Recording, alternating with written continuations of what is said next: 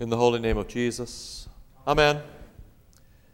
This evening, we want to try to connect all the dots from the last few weeks and then go forward as the sort of church that God would have us be. In the last few weeks, starting in John chapter 6, we've learned that Jesus' world is a great big world. It is bigger than any of us could have imagined. And in the middle of that great big world, Jesus is building himself a church. With his words over the past few weeks, Jesus has been telling us what sort of church he wants.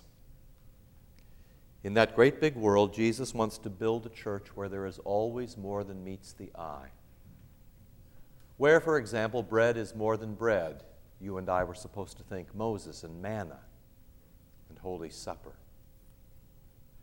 And where water is always more than water, you and I were meant to think Exodus and Red Sea and Holy Baptism.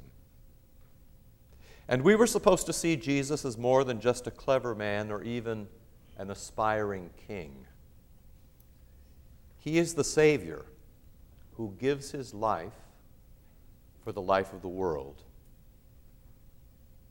With his words, Jesus has told us what kind of church he wants, and with his deeds revealed in the Gospels of the last few weeks, he has shown us what that church looks like in real time.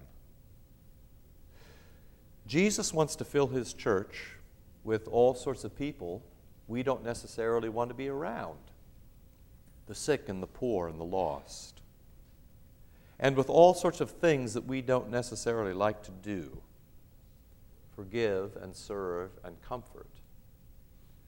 But he does that for a reason. Jesus does that so deaf people don't have to stay deaf, and mute people don't have to stay mute, and demonized people don't have to stay possessed, and Gentiles like you and me can come to a church like this. So, with his words of witness and his acts of mercy these past few weeks, Jesus has been thinking beyond himself he has been seeing beyond himself, doing beyond himself. Jesus has been stretching out to the little, the last, the least, the lost, and the dead. Jesus has been making himself a church that looks and sounds just like he does rich and thick and dense, and sacramental and communal.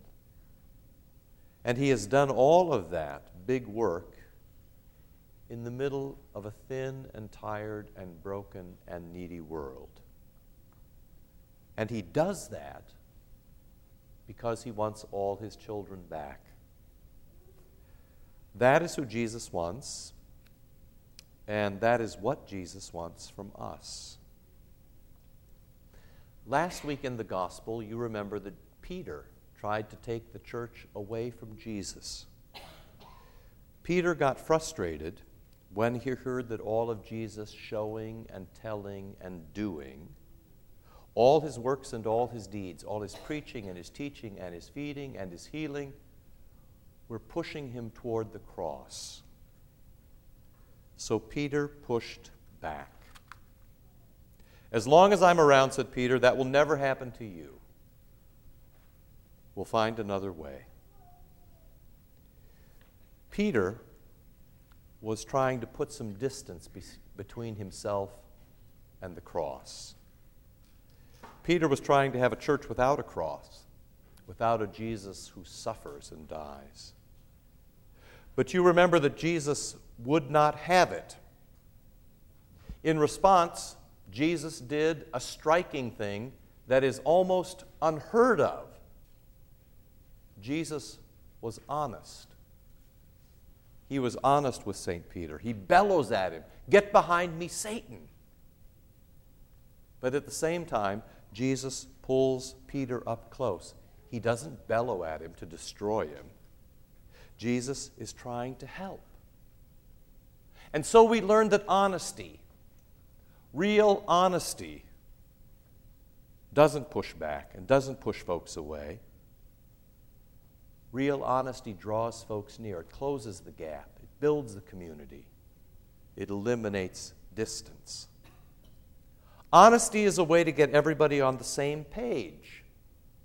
Everybody tucked in close behind Jesus, following in his footsteps as his disciple. It is a particularly good place to be, and it is where disciples belong, close to Jesus. In tonight's gospel, however, we learn that in the church some lessons are learned hard. And unfortunately, the gospel for this evening is just a variation on the theme. Last week, Peter tried to take the church away from Jesus. This week, the disciples try to take the church away from each other. We come to the gospel this evening, and Jesus is leading his disciples toward Jerusalem and to the cross. As he goes, as he walks, he teaches with words and deeds. Again and again, with honesty, he says, The Son of Man will be betrayed, the Son of Man will be killed, and in three days he will rise again. The disciples are too thick to understand this, and they are too afraid to ask him about it. And so they don't keep pace. They fall behind. In fact, they fall back far enough. Pretty soon there is so much distance between them and Jesus that they think they can argue among themselves about who is the greatest without Jesus hearing them. Later that night, when they're home in Capernaum, Jesus asked them what was going on. Instead of telling him, they go quiet.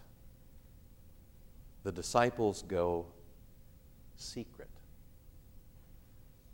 I don't know if it has ever occurred to you, but secrecy is the enemy of the gospel. Why is that? Because secrecy is the opposite of honesty, the opposite of the very thing, the very honesty that Jesus uses to build his church, to cure us, and to draw us up behind him week after week. Secrecy lives in the dark. Secrecy fights the truth. Secrecy is marked by immaturity and shame. So when Jesus shines some light on it with an honest question, what were you talking about? Their secrecy scurries away like a roach. But Jesus presses near. Jesus won't tolerate their secrecy. Because secrecy will not only create distance between him and his disciples, it will also create distance among the disciples themselves. It will push one disciple away from another. So, secrecy is anti Christ and anti church, and anti words of witness and anti acts of mercy. Secrecy undoes what Jesus is trying to do. It fights against the kind of church that Jesus wants to have an honest church, a thick, rich, mature, open, communal church. And that is why secrecy cannot be tolerated in the church. Now, if you are clever, you might say, wasn't Jesus himself being secret? Last week, he was hiding so people wouldn't find him. And the gospel this week begins with Jesus once again hiding from the crowds so nobody will know where they are. Isn't Jesus himself being secret? And the answer is no. Jesus is being private. And it is very important for us to understand the difference. What is done in private is honest. Private absolution is the very first thing that comes to mind. There is nothing more honest than private absolution when you own up to your sins all by yourself. The reason private absolution is private is not because it is dark and immature and destructive and dishonest. It is private because it is just the opposite mature, and honest and constructive and light. And yet it is private because it is often so horrible and so taxing and so full of anguish that not everybody can bear it. I suppose it's something like the first time medical students see a body opened up from stem to stern. Not everybody can take that. The proof text, you see, is if the light is shined on private absolution, it wouldn't scurry away. It would flourish, and it would live strong as an example to others. We saw that in Bible study last week in John chapter 8.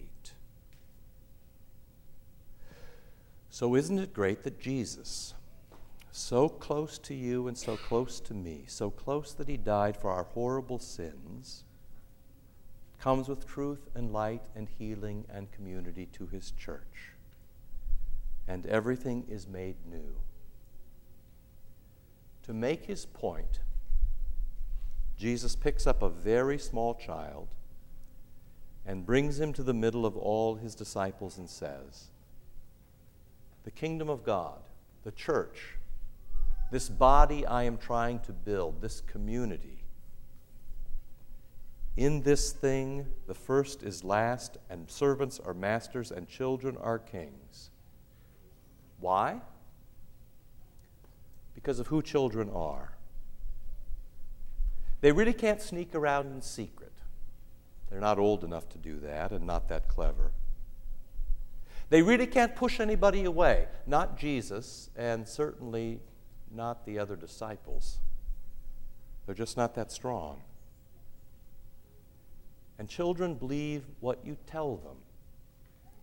When Jesus says he loves them and cares, them, cares for them so much that he goes for the cross, they accept that as a good which he intends for them and they like to be together as a group. Children like to play. In the church, that is what we are meant to seek. That is what we are to welcome. That's what we're to aim at. That sort of spirit, the Holy Spirit of Jesus and His cross and the church put together as one. And when you welcome children, or perhaps more ap- apropos for you and me, when we welcome people who would live as children, people who would live in faith and light and honesty, then we also welcome Jesus and also welcome his Father. And suddenly the Holy Trinity is here, and all the gaps are closed between God and us. And he gives us his gifts, and suddenly the gaps are closed between us and us. And we become what we are meant to be the community of God, heaven here on earth. All the saints together, gathered for the life of the world, one thick, rich, dense, sacramental, eschatological, communal church. Given to words of witness and acts of mercy, just like Jesus, living in honesty between God and us and us and us, pulled very close together and pulled in just behind him. So God gets what he wants a strong church in a broken world, and all his children back. That is what we are meant to be. And that is what you and I will be if we will have the Jesus who comes to us. In his holy name, amen.